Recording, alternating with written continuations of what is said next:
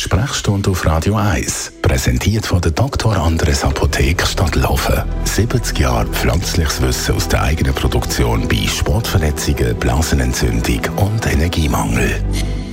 Sobald das Herz nicht mehr in der Lage dazu ist, im richtigen Rhythmus zu schlagen, dann kommt es oft zu einer Implantation von einem Herzschrittmacher. Sascha Salzberg, unser Herzchirurg hier für Radio 1. Eben so ein Herzschrittmacher, das hört man ja doch einmal noch öfter. Ich habe das Gefühl, das ist etwas, mit dem wir euch tatsächlich am meisten beschäftigen. Stimmt das? Äh, leider nicht mehr. Früher war der Herzschrittmacher also eine grosse Sache. Gewesen.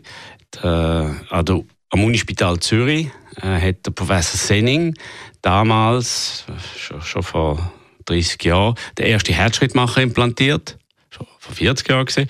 Und das ist eine riesige Sache. Es war ein riesiger Computer, der fast das ganze Zimmer gebraucht hat und mit Kabel am Patienten verbunden war. Und heutzutage wird das ambulant schon fast in jeder Klinik gemacht von Kardiologen, die nicht einmal mehr Herzchirurgen sind. Doch auch noch spannend, die Entwicklung. Sascha, wir reden jetzt eben von dem Herzschrittmacher, aber wie funktioniert denn das Gerät überhaupt? Das Herz besteht aus verschiedenen Bestandteilen.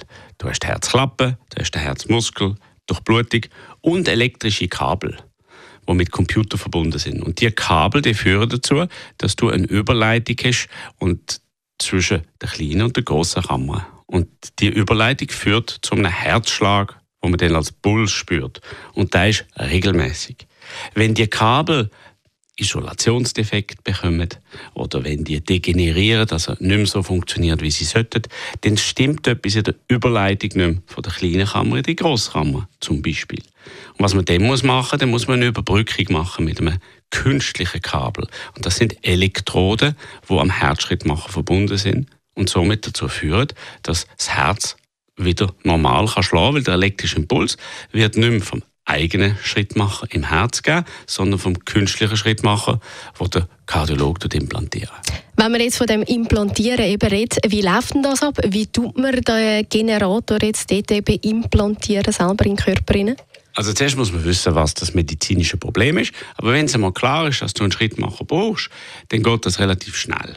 Dann wirst du eingeliefert in eine ein Spital oder eine Klinik oder wie bei uns ein Ambulatorium.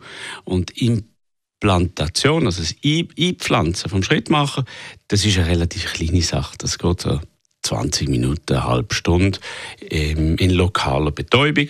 Und am Abend kannst du meistens wieder heim und dann ist das Problem auch sofort gelöst.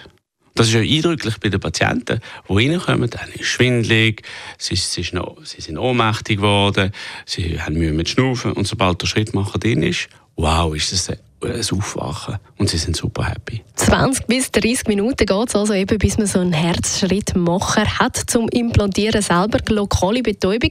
Jetzt eben, du hast gesagt, es hilft gegen Schwindel, zum ohnmächtig werden, schwierig, eben, wenn man Schwierigkeiten hat beim Schnaufen. Was hilft da noch? Gegen was ist der Schrittmacher sonst noch gut? Der Herzschrittmacher, die Hauptfunktion ist zu verhindern, dass das Herz zu langsam wird. Und in dem Fall tut der Schrittmacher das Herz beschleunigen.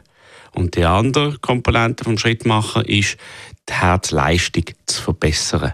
Wenn das Herz äh, dysynchron oder asynchron schlägt, also nicht koordiniert, kann der Schrittmacher die Herzleistung verbessern. Also es geht darum, zu verhindern, dass es zu langsam wird, wegen Medikamenten oder Krankheiten, oder die Herzleistung zu verbessern. Danke vielmals, Sascha Salzberg, unser Herzchirurg hier auf Radio 1 zum Thema Herzschrittmacher.